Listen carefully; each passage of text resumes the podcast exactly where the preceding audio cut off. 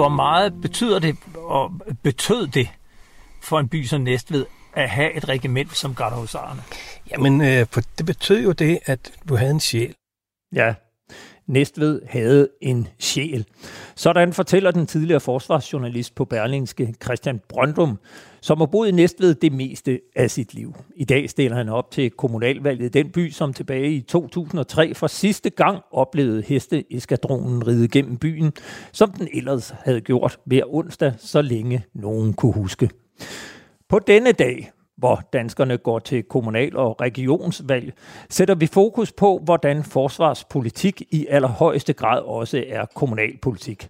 Vi har rykket det mobile studie ud i landet for at sende fra en af de kommuner, som nyder godt af at have hele to store militære arbejdspladser inden for kommunegrænsen. Vi sidder i dag her på flådestation Korsør i Slagelse Kommune, og vi har i dag legnet et program op med både politikere, militærfolk og en skarp analytiker, som heldigvis ikke blev fyret fra Forsvarsakademiet. Du lytter til Frontlinjen på Radio 4. Mit navn er Peter Ernst ved Rasmussen. Velkommen til.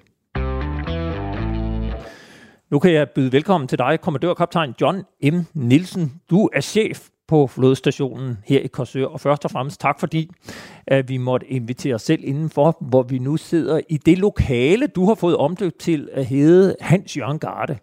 Det må være et af de fornemmeste lokaler på øh, flodstationen. Kan du ikke indledningsvis fortælle, hvor meget betyder den lokale forankring for dig som flodstationschef? Jamen, jeg synes jo egentlig, at øh, den betyder, betyder rigtig meget. Og for måske at bruge Brøndums ord, det giver jo sjæl til byen, øh, at vi har en flodstation her. Man skal huske, at øh, forsvaret og søværne har jo været, hvad kan man sige, forankret i øh, Korsør og brugt Korsør igennem mange år, helt tilbage fra Englandskrigen.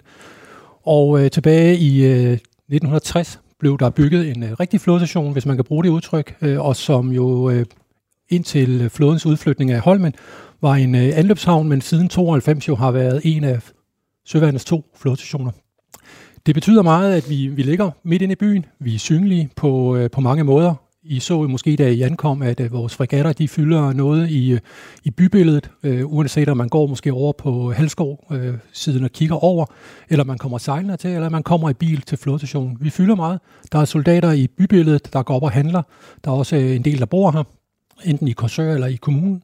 Og det er bare vigtigt for mig øh, som garnitionskommandant og chef for flådestationen, at vi har et godt forhold til øh, kommunen, til byen og til dens borgere. Jeg vil også byde velkommen til dig, Peter Viggo Jacobsen, lektor ved Forsvarsakademiet. Vi har talt meget om dig de seneste måneder, men i dag skal vi tale med dig, og jeg lover, at det ikke kommer til at handle om din ansættelse på Forsvarsakademiet. Hvis jeg nu påstår, at placeringen af forsvarets arbejdspladser rundt om i landet alene kan forklares med militærfaglige hensyn, hvad siger du så?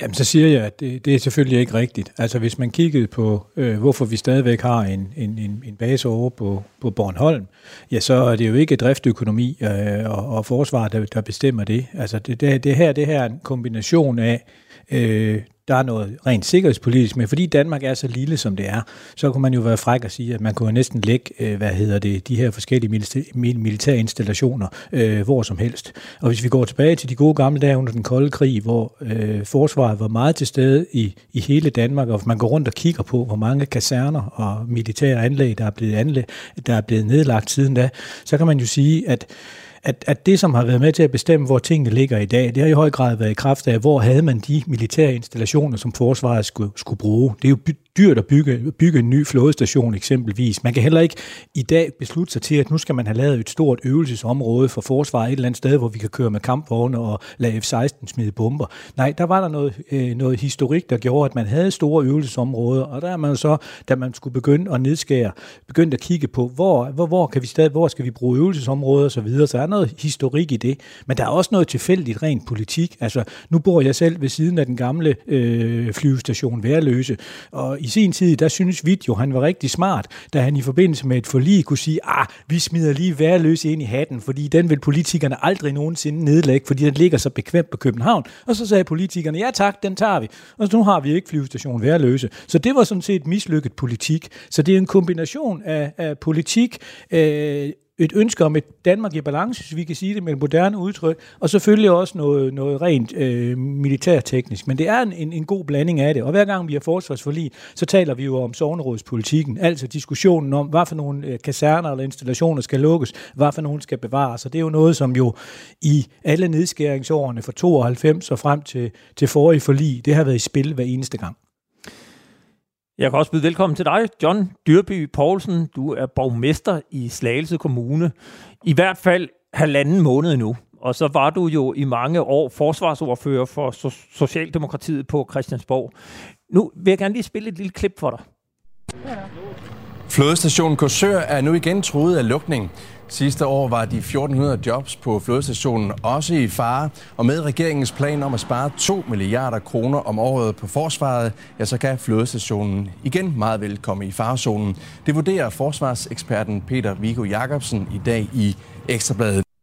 Ja, flådestationen her i Korsør har været lukningstruet af flere omgange senest i 2010, hvor Peter Vigo her ved siden af mig var næsten i gang med at sige farvel så kunne man spørge, hvor mange timer, nu er jeg med på, at du blev først borgmester i 2017, men hvor mange timer eller hvor mange ressourcer bruger du på at øh, overbevise folk om katastrofen ved en lukning?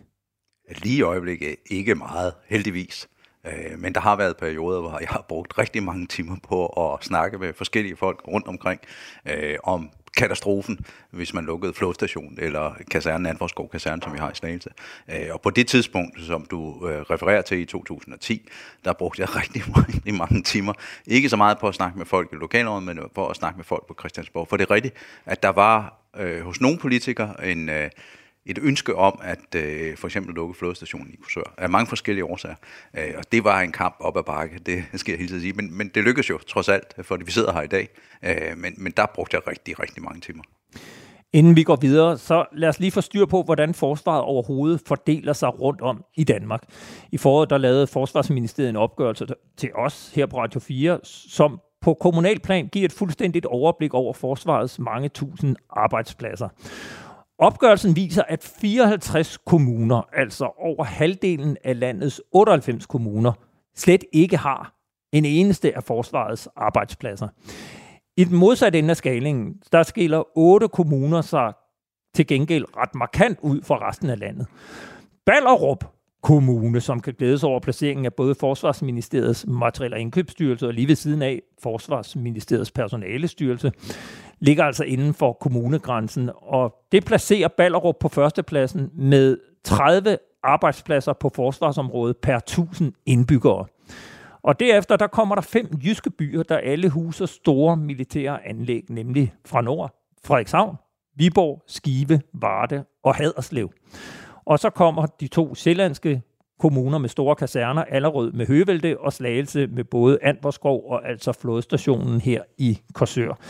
Alle de otte kommuner har mere end 20 arbejdspladser inden for forsvaret per 1000 indbyggere. Mest bemærkelsesværdigt, mest bemærkelsesværdigt er det selvfølgelig, at hele Fyn og Østjylland på nær Fredericia er mere eller mindre blottet for forsvarets tilstedeværelse.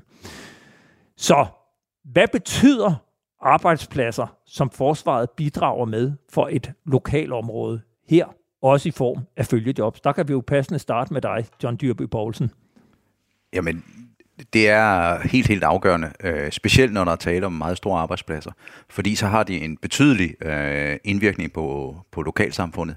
Ikke bare i kraft af de der direkte arbejdspladser, der er, der er også en hel del indirekte arbejdspladser, og så er der nogle afledte effekter i form af, at, at, at for eksempel kulturlivet i området, det bliver typisk også meget påvirket af, af de her øh, forsvarsarbejdspladser, fordi forsvaret har en tradition for også at og involvere sig i lokallivet. Øh, og det gør de heldigvis stadig i dag, både Flodstationen og Anforskov Kaserne.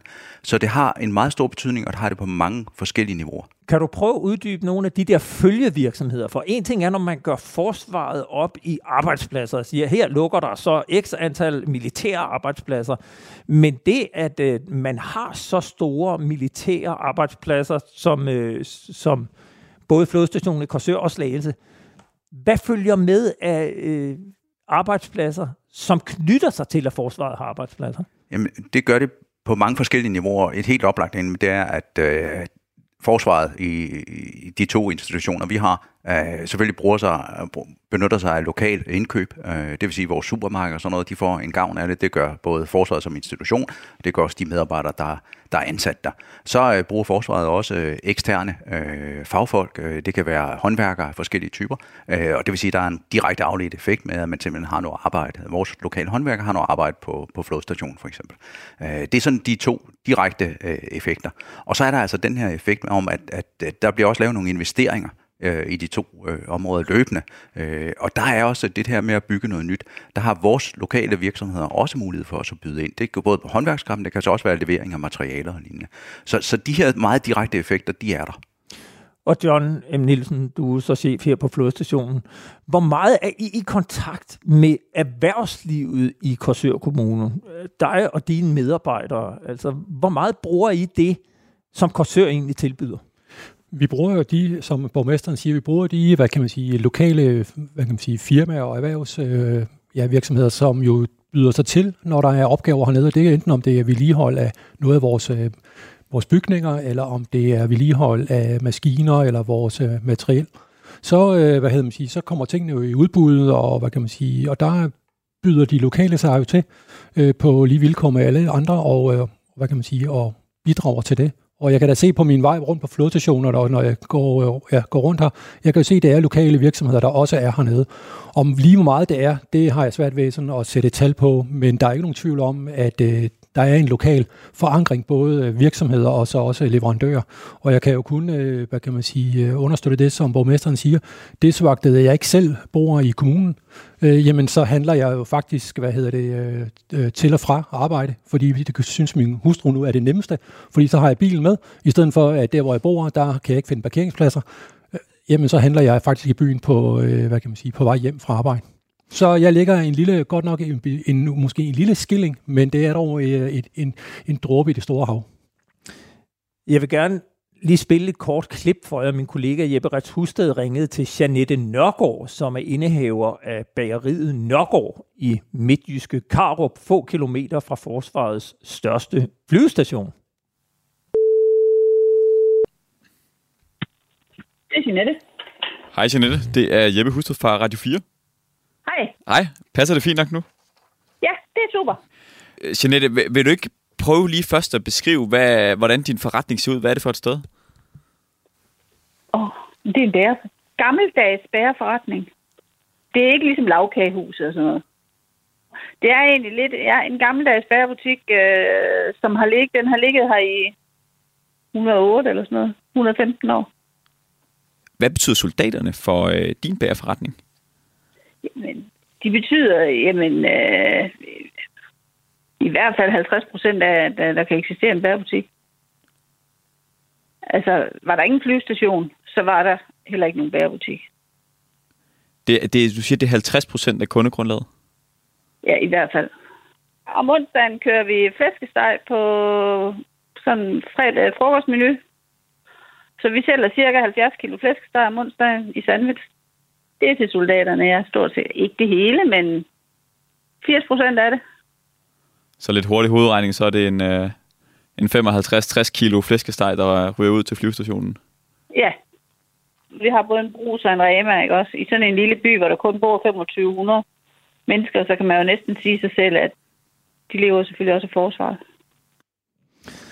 Ja, ikke underligt, at øh, de lever af forsvaret i Nørgaard Bageri i, øh, i Karup. John Dyrby, ingen flyvestation, ingen bager. Det er jo sådan ret simpelt. Hvor mange af den slags opkald tror du, vi kunne lave øh, her i Slagelse Kommune? Ej, I kan lave en hel del af den slags opkald. Om, om, de lige, om I lige kan finde rigtig mange bagerbutikker, der har den der indgangsvinkel til det, det ved jeg ikke, men, men princippet er det samme. I kan finde rigtig mange virksomheder, der siger, at vi er glade for, at øh, flodstationen for eksempel er der, eller er en vores skovkaserne. Peter Viggo, du har jo fulgt øh, forsvarspolitik gennem mange, mange år. Hvor meget indgår overvejelserne om det kommun, den kommunale forankring, når man overvejer, hvor man skal lægge forsvarets arbejdspladser, eller rettere også, når man skal fjerne og lukke militære arbejdspladser? Jamen, jeg tror, det kommer an på, hvem du spørger. Hvis du spørger forsvarschefen, som er blevet stillet over for Excel-krigerne, der gerne vil have, at det hele skal stemme, og det skal køres som en privat virksomhed, ikke? ja, så ville man jo helst have det, sådan at det var så rationelt som muligt. Og det var jo også derfor, Peter, Peter Bartram, lidt for at drille, da han i forbindelse med det store, øh, hvad det hedder, besparelse, tidligere ja, den, undskyld, den tidligere forsvarschef, i forbindelse med det store besparelsesforlig der, der kørte, der blev lavet i 12-13 stykker, øh, der blev han jo bedt om at melde ind, hvad var det så for nogle steder, der skulle fjernes, og der satte han selvfølgelig øh, Almegård Kaserne på, hvad det hedder, Bornholm, øverst på listen, fordi det er pisse dyrt. Den ligger over på den der ø, man skal have folk frem og tilbage og så videre, og derfor ud fra et Excel-ark, der var det selvfølgelig den, der skulle fjernes.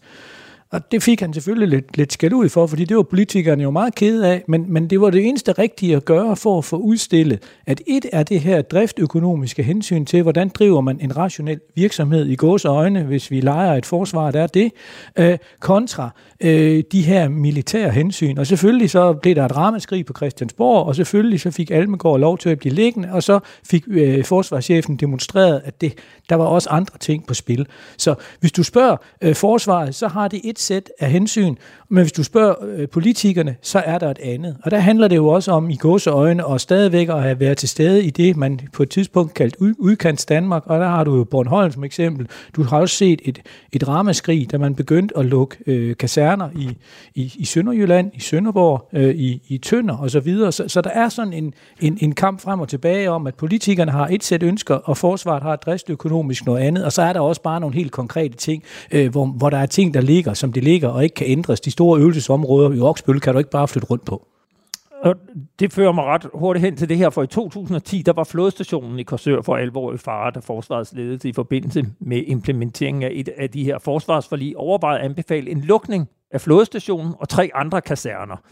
Flyvestation Aalborg, Høvelte Kaserne og Haderslev Kaserne. Og dengang der lød det fra kilder i forsvarsledelse til Danmarks Radio, at det ingen konsekvens ville få for forsvaret rent militært, men at det modsat egentlig bare vil være en effektivisering og en økonomisk gevinst. Så Peter Viggo, holder vi liv i kaserner, der hverken militært eller samfundsøkonomisk giver mening for at tække folk som eksempelvis John Dyrby?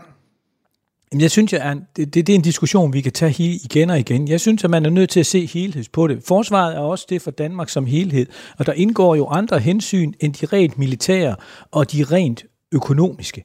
Jeg synes, det giver rigtig god mening at fastholde en kaserne på Almegård øh, i, i, i Bornholm, fordi den kaserne har faktisk stor forankring i lokalsamfundet, og den er også med til at signalere over for Bornholm, at de er en del af Danmark. Jævnfører den diskussion, vi lige har haft kraft omkring befrielsen, hvor Bornholm jo har været ked af, at de bliver glemt og er besat et år mere og føler sig ud, så der er det helt vildt vigtigt i den sammenhæng at vise, at forsvaret også er til stede der. Så jeg synes altså ikke, man kan stille det op på den måde, og, Altså jeg vil våge at sige, at forsvaret skal nok få løst det, uanset hvor vi ligger i landet. Det er selvfølgelig træls, hvis man skal køre langt til øvelsesområderne, men, men, men forsvaret kan godt løse det.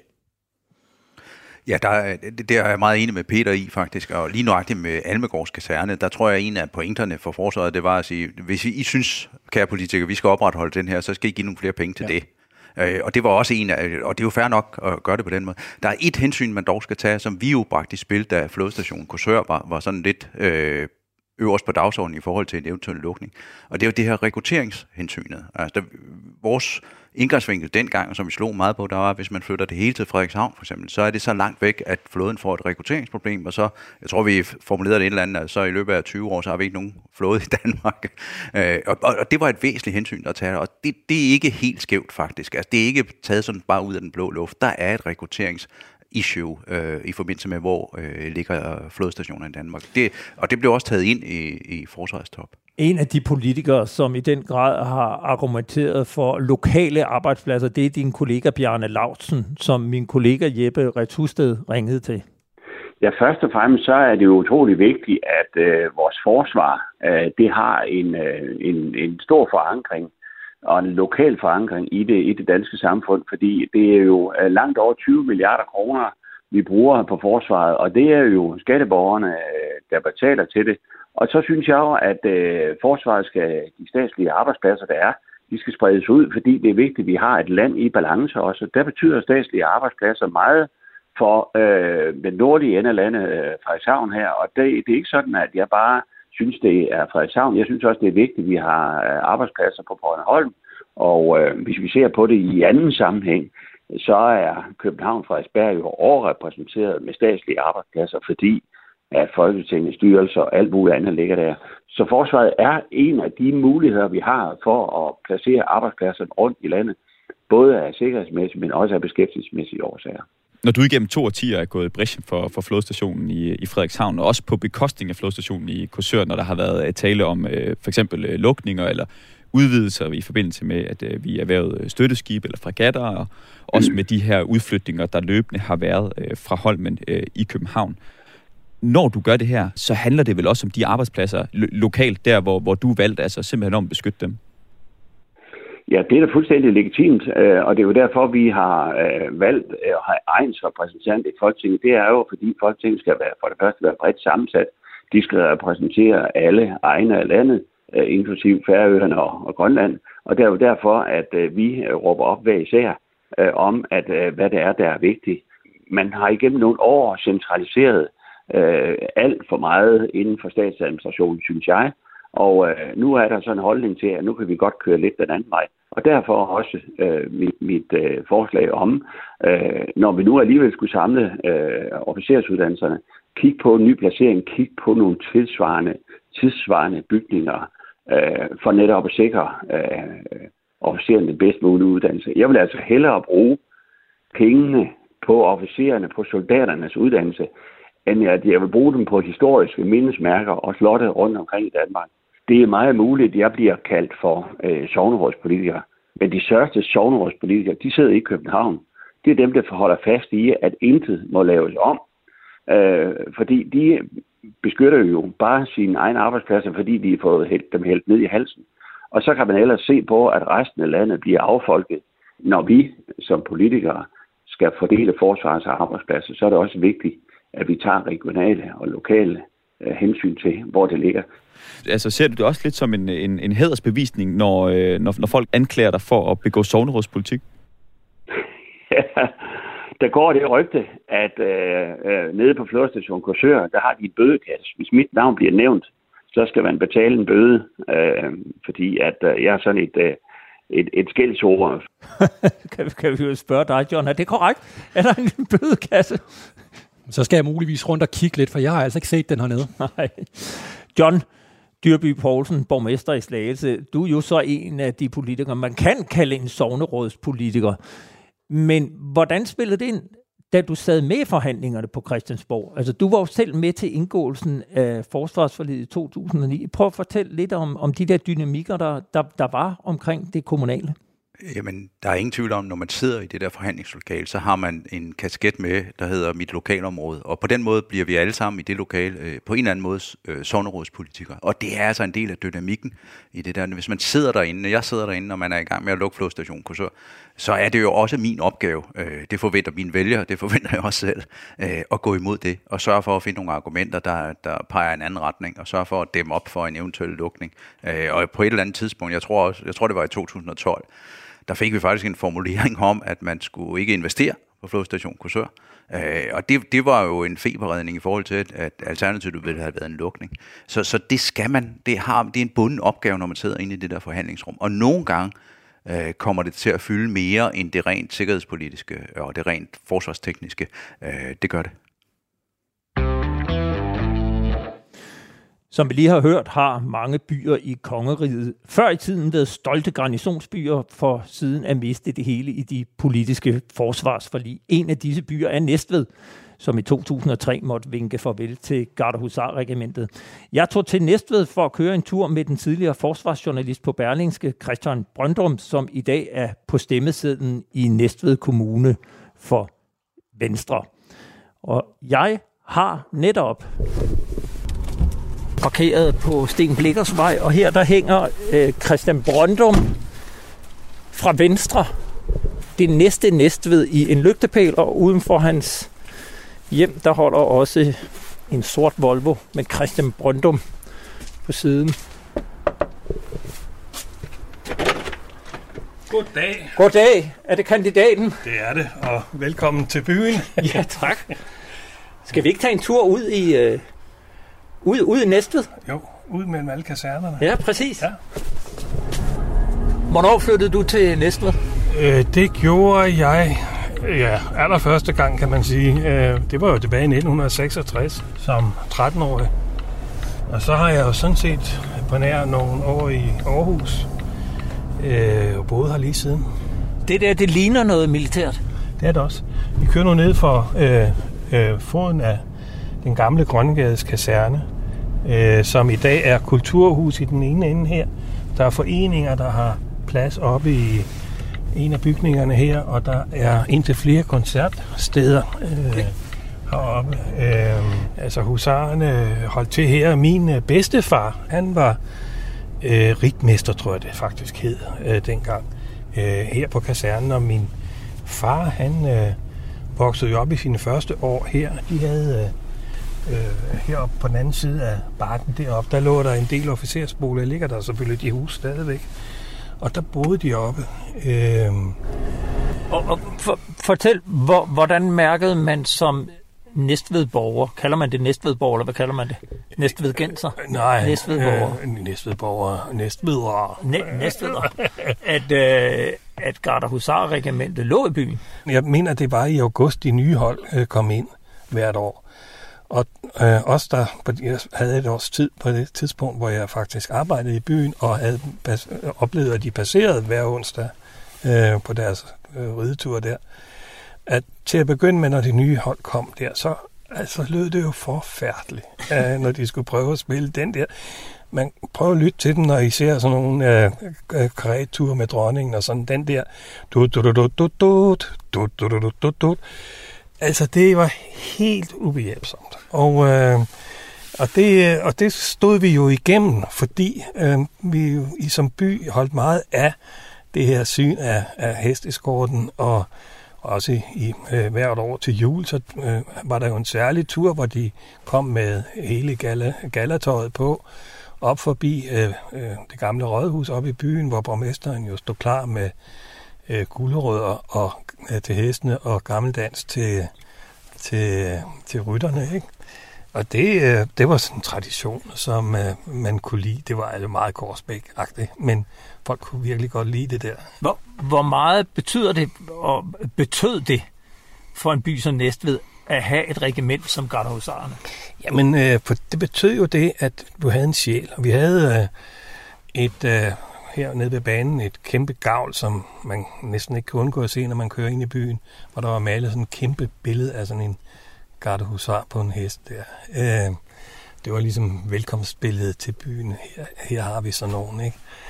Hvad var det for en øh, debat, der udspillede sig dengang, man så besluttede at slå, jeg tror vi blev enige om, det var Sjællandske Livregiment og Danske Livregiment og Ja. Regiment ja. sammen. Dels var der selvfølgelig øh, den debat i de byer, der skulle afgive øh, soldaterne. Altså det var Vordingborg og Næstved, ikke? Som Vordingborg fik jo så Danilok, som øh, nu også er erstattet af noget andet, men vi fik jo ingenting. Øh, og der var selvfølgelig set med byens øjne, var det jo en, en ulykke, fordi det betød jo trods alt mistet omsætning og øh, øh, en gode, faste øh, statslige ansatte, der med tiden ville forsvinde ud af byen, det er klart. Men så var der den anden del af historien, men det var så måske mere en, en intern øh, historie i forsvaret, fordi øh, da de tre regimenter skulle lægges sammen, så udbrød jo den store sjællandske oberstkrig mellem de tre daværende oberster. Øh, for de tre respektive chefer. Ja, altså som øh, jo hver kæmpede for, at deres regiment, netop deres regiment, skulle være det fortsættende regiment. Øh, nu har herren jo prøvet utallige gange at slå regimenter sammen, og der har det egentlig været en fast praksis, at, at øh, man valgte et af regimenterne som det fortsættende regiment, og så var det det. Så skulle man ikke diskutere våbenmærker, eller historier, eller traditioner, eller andet. Så var det ligesom klaret på forhånd. Det, det gjorde man ikke her. Øh, der skulle man prøve at nå en eller anden form for kompromis mellem de her tre regimentschefer. Og, øh, og der er jo mange historier om, om, øh, om hvordan det gik for sig. Øh, en af dem, jeg holder meget af, er, er historien om, hvordan øh, regimentsmærket blev til, som jo i dag består af, af sådan et hestehoved med panser, øh, panser på. Øh, der skete det, at øh, de tre regimentschefer jo startede med at komme ind med et forslag. De havde siddet under stort møje besvær og lavet et forslag, hvor det var et, øh, et, et, et, et tidligere sjællandsk regiment, som havde en vederhoved med sådan nogle horn på, sådan snoede horn. Øh, jeg tror, det var anden sjællandske brigades våbenmærke. Med tegningen af det nye regimentsmærke i hånden tager de tre oberster ind på Tøjhusmuseet, hvor de får foretræde for statens heraldiske konsulent. Det er den embedsmand, der forstår sig på våbenskjold. Og så kigger han på obersten, og så siger han, en ged er ikke et ridedyr. Og så smed han øh, tegningen i hovedet på dem og sendte dem ned ad trappen igen. Så måtte de finde på noget andet. Og så kom de så med øh, den her, øh, den her pansrede hest, som øh, så skulle erstatte Gardehusar-regimentets Falk. Skal vi gå ud? Ja, lad os gøre det. Og, øh,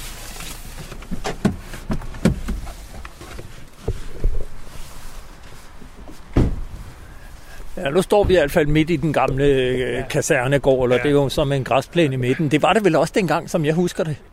Altså det, ja, det, har, det, det, det. har det jo været givetvis, men ja. altså lige præcis, hvem der har været hvor, det, det tør jeg ikke øh, bide spids på. Men det, der er historien, er jo, at øh, blandt øh, de værnepligtige dengang den 29. august 1943, hvor tyskerne øh, øh, angreb kaserner rundt om i landet, øh, og det gjorde de jo så også her. Der blandt de værnepligtige, der var den senere statsminister Anker Jørgensen.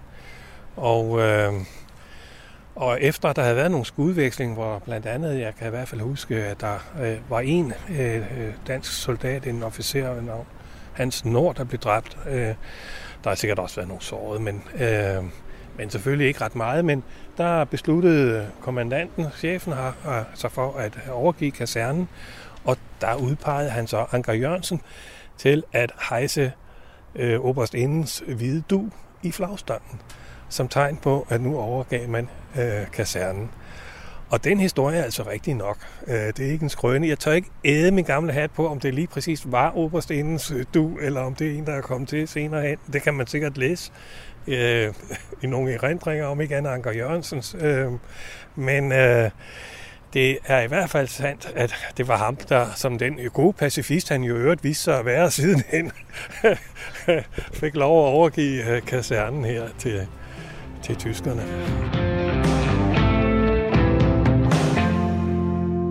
Ja, mit navn er Peter Ernst ved Rasmussen, og du lytter i øjeblikket til frontlinjen her på Radio 4. I anledning af kommunalvalget har vi rullet det mobile studie til flådestation Korsør for at debattere den geografiske fordeling af forsvarets arbejdspladser. Og jeg sidder her med forsker Peter Viggo Jacobsen, borgmester John Dyrby Poulsen fra Slagelse og kommandørkaptajn John M. Nielsen, som er chef på flådestationen.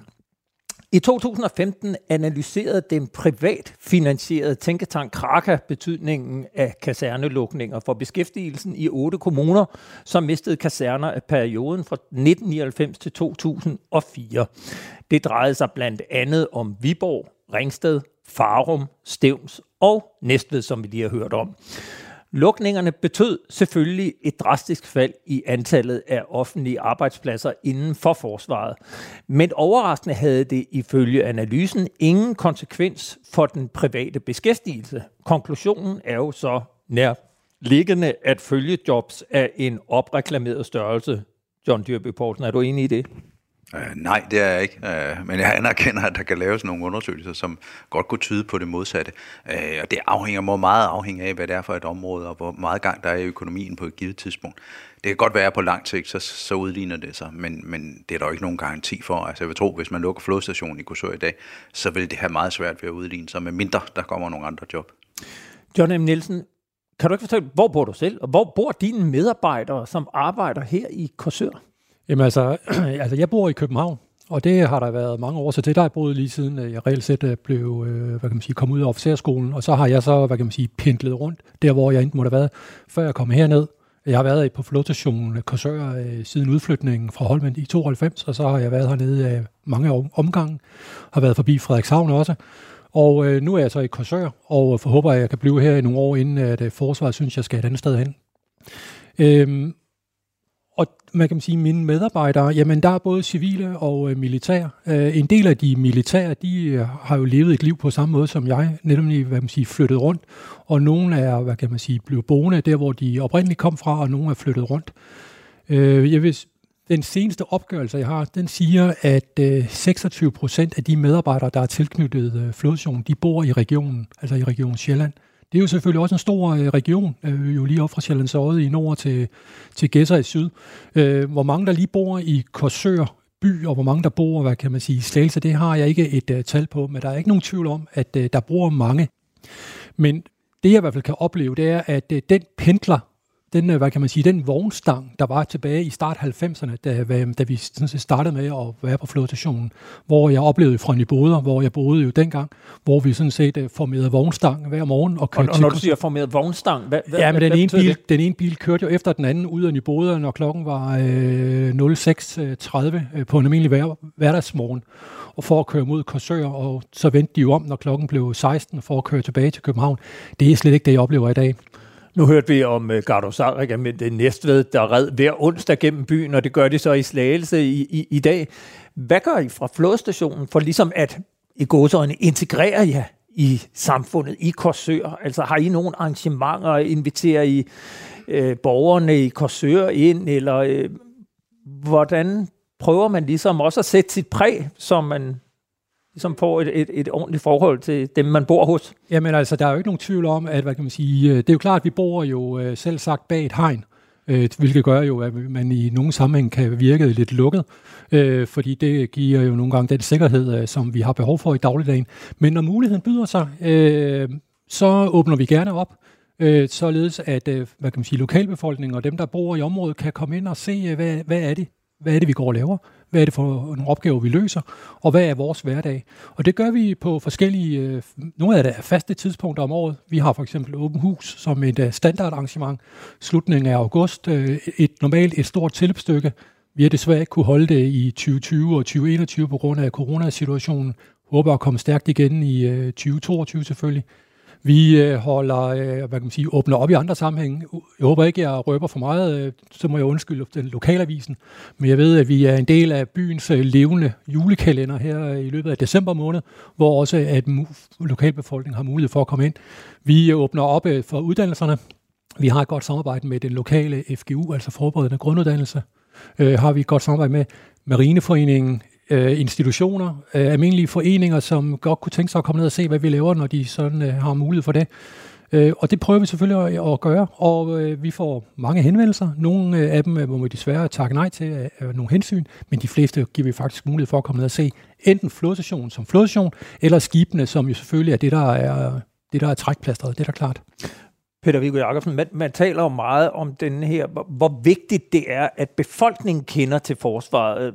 Nu skal vi ikke diskutere værnepligt, men det har jo været i hvert fald et argument for, at almindelige danskere øh, lærer forsvaret at kende, fordi der er nogen i familien, der kommer ind og aftjener værnepligt, og derigennem så kommer der en større forståelse og accept af forsvarets betydning. Hvor, hvor vigtigt er det, at man har forsvaret øh, for det første placeret mange steder, men også det her med, at man sørger for at interagere med det samfund, man nu er i, som eksempelvis Korsør, for at få den der opbygge forståelsen for, hvad forsvaret egentlig er. Altså jeg ved ikke, hvor meget det betyder på landsplan som sådan, men jeg vil da sige, at det er da selvklart, at det er vigtigt, når man har en garnison eller en militær installation, at man er i tæt dialog med, med lokalområdet, og, og at man opfatter hinanden som gode naboer. Fordi mange steder, der fylder forsvaret jo relativt meget, når vi kommer ud i, i yderområderne. Og der bliver det jo vigtigt, at man, man, man har et godt forhold til sine naboer, så man ikke oplever det, vi har set omkring Skrødstrup med, med larm og støj og så videre, så det bliver sådan nærmest et stort slagsmål. Så det, det, det, det siger der sig selv, at det er helt afgørende, at øh, garnitionschefen går ud og sørger for, at der er god forandring i, i lokalområdet. Altså det, det, det vil jeg sige, det er en, en vigtig del af, af rollen som, som chef for en garnison, ikke? at man, man også tager den opgave opgave på sig. Og det er da mit klare indtryk, hvor alle de steder, jeg kommer jo også rundt til de fleste tjenestesteder, at det er vigtigt. Jeg har lige været over og lave noget over på hos Garda Husarne over i Holstebro, og der er det også en central del af arbejdet. Dragonerne. Ja, drag, undskyld, ja, dragonerne, og, og hvad det hedder, og, og, og, og køre den del af det. Så, så det er en, en vigtig del af opgaven, og det går jo også historisk tilbage, som vi også har hørt, at det har traditionelt også været noget, som, som chefen har set som vigtigt. Øh, John, du nævnte øh, det her med rekrutteringen, altså at, at det var vigtigt, og, og det kunne måske spørge videre til dig, John M. Nielsen, som er chef på flodstationen. Hvor, hvor mange tror du, at du rekrutterer fra lokalsamfundet, fordi de er opmærksomme på flodstationen her, og ser, hvad I laver, og får mulighed for at komme på åbent husarrangementer og, og, og, og den slags? Det er, det er vanskeligt at svare på. Altså, øh, der er jo ikke nogen tvivl om, at hvis, når vi slår civile stillinger op, som vi også gør, så kan vi jo se blandt ansøgerne, at de er, hvad kan man sige, lokale. Og lokale i det sammenhæng her er jo ikke nødvendigvis lige Korsør by, men også fra Slagelse Kommune. Øh, det kan vi jo se. Øh, om hvor de har kendskabet øh, til os fra, det kan jo også være vanskeligt at sige, men der er jo ikke nogen tvivl om, at tage en by som øh, Korsør, jo, som er en gammel flådeby, øh, Øh, hvor jo at øh, mange har haft øh, nære bekendte og familiemedlemmer arbejdende hernede igennem tiden, og man enten kører forbi eller kan se ind. Det giver noget, men jeg vil egentlig sige noget der, hvor at vi øh, også kan se en relation. Det er faktisk sådan noget som er ganske almindelig erhvervspraktik. Vi laver erhvervspraktik øh, for 500 skoleelever hvert, øh, hvert år hernede, og øh, vi benytter også lejligheden til at sige, at det er ikke nødvendigvis, at man behøver at arbejde i forsvaret i uniform, men man også kan arbejde her i øh, civiltøj og som øh, civil medarbejder. Og der kan vi også se, at vi får nogen, øh, når de selvfølgelig bliver lidt ældre og er færdig, færdiguddannet, at de har noget kendskab til forsvaret derfra. Mit navn er Peter Ernst ved Rasmussen, og du lytter i øjeblikket til Frontlinjen her på Radio 4 i anledning af kommunalvalget, så sender vi i dag fra flådestation Korsør. En opgørelse fra Forsvarsministeriet viser, at forsvarets arbejdspladser er koncentreret i særligt fem jyske og tre sjællandske kommuner. Og helt naturligt så tænker man selvfølgelig, at det er der gode strategiske og militærfaglige årsager til. Men sådan forholder det sig ikke nødvendigvis, at de tre jyske kommuner, Viborg, Aalborg og Haderslev, overhovedet endte med militære flyvestationer, skyldes i virkeligheden det tyske luftwaffe under 2. verdenskrig. Det giver jo sådan set en god anledning til at stille spørgsmålet, hvor ville vi placere forsvaret, hvis vi startede helt forfra i dag? Og nu håber jeg, at øh, vi kan byde velkommen til Henrik Lyne. Det er jeg. Goddag, Henrik. Peter Ernst ved Rasmussen, du er nu igennem på frontlinjen her i Radio 4. Velkommen til. Du er jo brigadegeneral og chef for første brigade. Jeg synes, det kunne være interessant at høre dig. Du er jo chef for en meget stor militær enhed. Kan du ikke først lige gøre os lidt klogere? En brigade. Hvor mange soldater råder du over, og hvor i landet er de placeret henne? Jo, øh, første brigade er bemandet med godt og vel 3.000 soldater i dag, øh, stående styrke. Og de kommer fra alle herrens garnisoner, det vil sige fra Høvelde i øst til Oksbøl i vest, fra Aalborg i nord til øh, Fredericia i syd. Så vi dækker hele landet og er på alle landets øh, herrens kaserner. Hvor mange tjenestesteder er dine soldater placeret på? Uh, jeg vil skyde på ud for det, jeg lige har sagt. Øh, omkring 9 eller 10 tjenestesteder øh, fordelt rundt i landet. Så man kan jo i hvert fald sige, at du er chef for en enhed, som i den grad sørger for, at, øh, at landet øh, kan mærke repræsentationen i første brigade. Men hvis nu du som chef fik lov at øh, stryge landkortet og få et bart Danmark, hvis du så skulle placere dine enheder og din brigade, hvordan kunne du så godt tænke dig at øh, organisere første brigade geografisk? Og altså ud fra en, en snæver og rent militær operativ betragtning, så kunne jeg selvfølgelig godt tænke mig en mindre geografisk spredning på brigadens enheder. Vi anvender jo mange ressourcer på, ressourcer i form af tid og penge, på at lade vores enheder transportere fra hjemgarnitionen til skyde- og øvelsesterrænger. Og det er selvfølgelig tid og penge, jeg hellere vil, for, eller vil øh, anvende på, på uddannelse. Så et, øh, et skal vi sige, kortere distance mellem garnison og skyde- og øvelsesterrænger, øh, vil jeg jo sådan rent militært foretrække hvor tit har du egentlig din enhed samlet, så I kan øh, øve det, som Altså med, med, med, man sammenligner jo lidt med et øh, symfoniorkester. Hvornår har du dit symfoniorkester samlet? Jamen, altså hele brigaden som sådan tilstræber vi jo samlet mindst en gang om året, og det er, når vi er på den store øvelse i Oksbøl. Men jeg samler jo brigadens fører og stabe jævnligt for at gennemføre det, vi kalder føringsuddannelse. Og det vil sige, der deltager cheferne og deres stabe, og der samles vi et eller andet sted i Danmark. Men som sådan, så samles brigaden et enkelt gang om året over i Oksbøl. Og så tænker jeg, at øh, når du sidder og kigger på dit årsbudget, at så må en forholdsvis stor udgift være transport i forbindelse med at få samlet dine enheder den ene uge i Oksbøl hvert år. Det er rasende dyrt, øh, og det er jo ikke øh, kun i forbindelse med, at brigaden samles. Det er jo hele taget, når vores enheder skal køre fra fra hjemgarnitioner så i et skyde øvelsesterræn, men det er klart, at udgiften er størst, når vi samler hele brigaden fra nær og fjern i øh, Oksbøl. Det er en stor udgift, og den fylder meget i vores budget. Du fortalte mig også, at øh, når I tog på øvelse i Tyskland, så var transportudgifterne større end det, det egentlig koster at have brigaden indsat i en, i en øvelse dernede. Det må, det må give lidt hovedbrud for dig som chef. Det gør det også. Øh, altså, det er jo et funktionsvilkår, kan man sige, så vi har jo lært at leve med det, men det er da noget, som øh, generer os, kan man sige, øh, hver gang vi kigger på budgettet, fordi det er penge, vi gerne vil anvende, som sagt, på, på uddannelse. Og det bliver specielt dyrt, når vores enheder skal til udlandet. Og det er rigtig vigtigt, at vi jævnligt sender vores enheder til udlandet, så de kommer i nye terræner og kommer ud i samarbejde med vores partnere. Men øh, de øvrige lande, som vi, vi passerer igennem eller skal ned til, de øh, tager sig jo godt betalt når vi skal sejle eller flyve eller køre med tog eller på øh, tung transport på landevej. Det er, det er rigtig dyrt. Så er der jo også den tidsmæssige faktor i det, fordi øh, jeg kunne forestille mig, at det er øh, noget nemmere, hvis øh, køretøjerne, som du skal bruge i Oksbøl den ene uge, de var placeret i Oksbøl. Hvad er den tidsmæssige faktor, når du ser bort fra økonomien? Hvad betyder det så for de enheder, der eksempelvis kommer fra Høgevælte, øh, som skal på øh, øvelse i Oksbøl, de har vel ikke øh, deres køretøjer sådan lige op til og lige efter øvelsen, når de så er tilbage i Høvelte? Jeg vil sige, at indledningsvis, altså det, det, vil ikke give os, altså det vil ikke give nogen mening, hvis vores køretøj altid skulle stå i Oksbøl, fordi så vil vi jo mangle dem til uddannelse i og Det er trods alt det, der fylder mest. Men det er rigtigt, når vi skal afsted til vores skyde- og øh, øvelsesaktiviteter, så er hensyn til transporten, så kan det godt være, at det er dage og måske en uge i forvejen og tilsvarende efterfølgende. Og det vil sige, skal man på en uges øvelse i Oxford, så kan det godt være, at man skal undvære sine køretøjer to til tre uger, fordi det inkluderer jo transporten. Og når de står på landevejen eller på et skib, er de jo ikke til rådighed for vores soldater.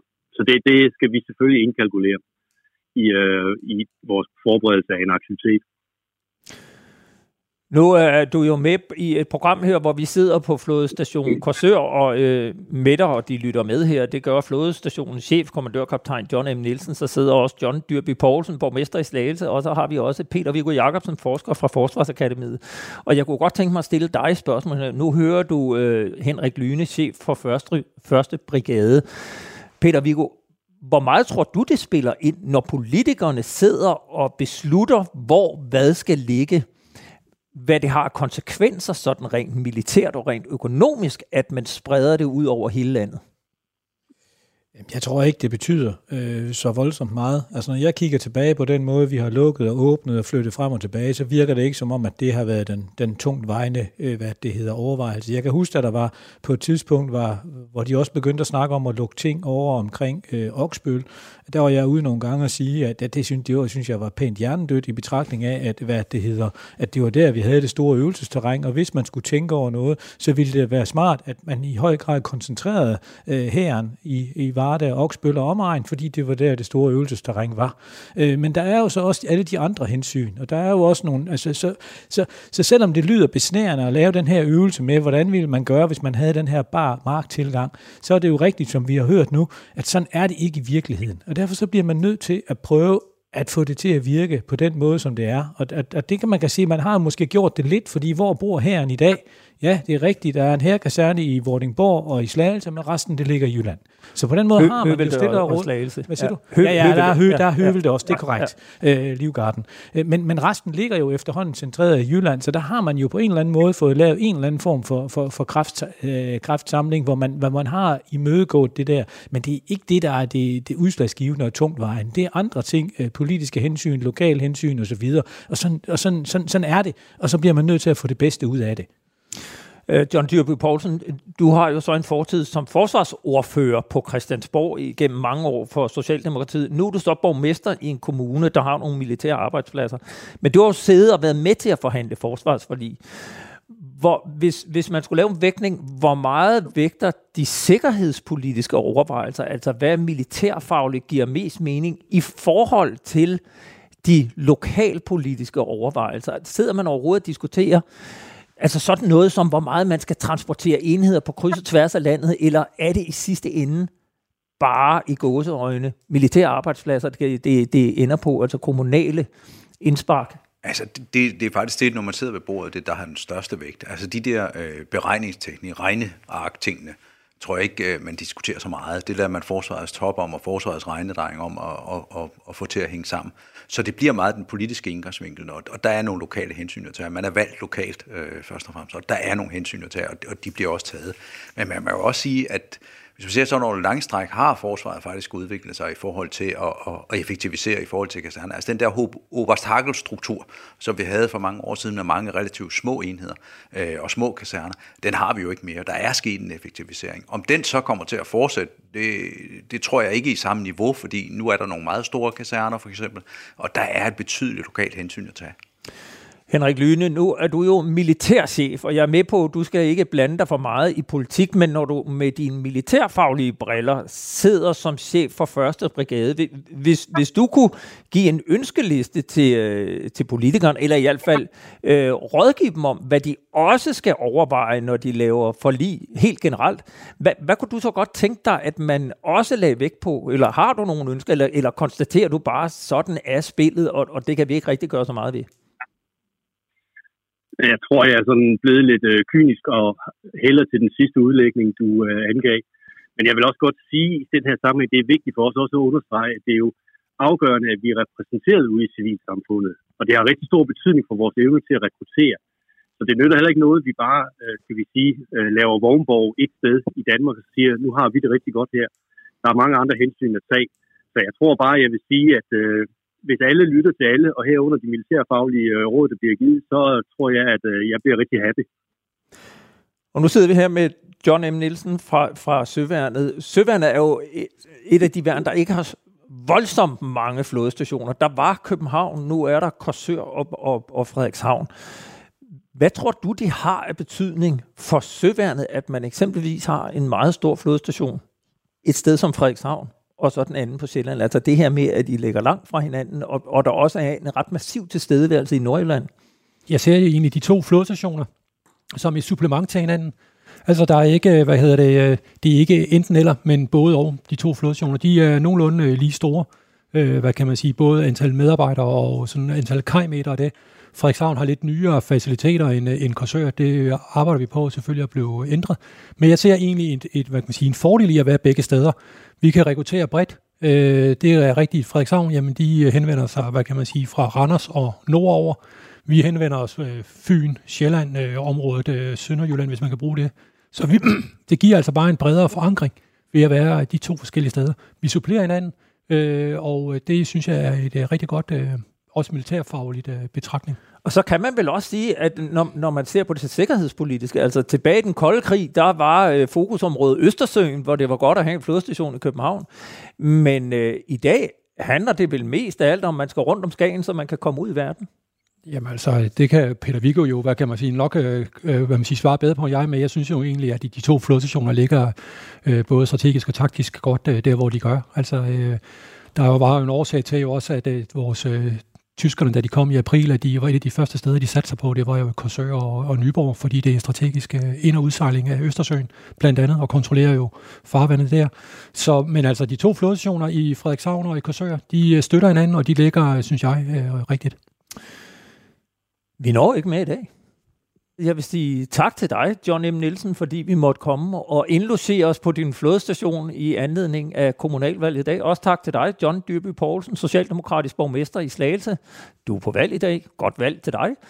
Og tak til dig, Peter Viggo Jacobsen, forsker ved Forsvarsakademiet.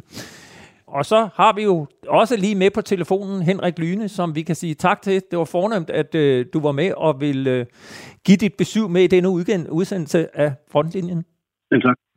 Du har lyttet til øh, Frontlinjen, og du kan altid lytte til de tidligere programmer fra din podcast player. Og så husk, vigtigst af alt, at du kan stemme til kommunalvalget i dag. Valgstederne lukker først her klokken 8 i aften. Tilbage er der bare at sige tak, fordi I lyttede med, og på glædelig genhør om en uge, samme tid, samme sted.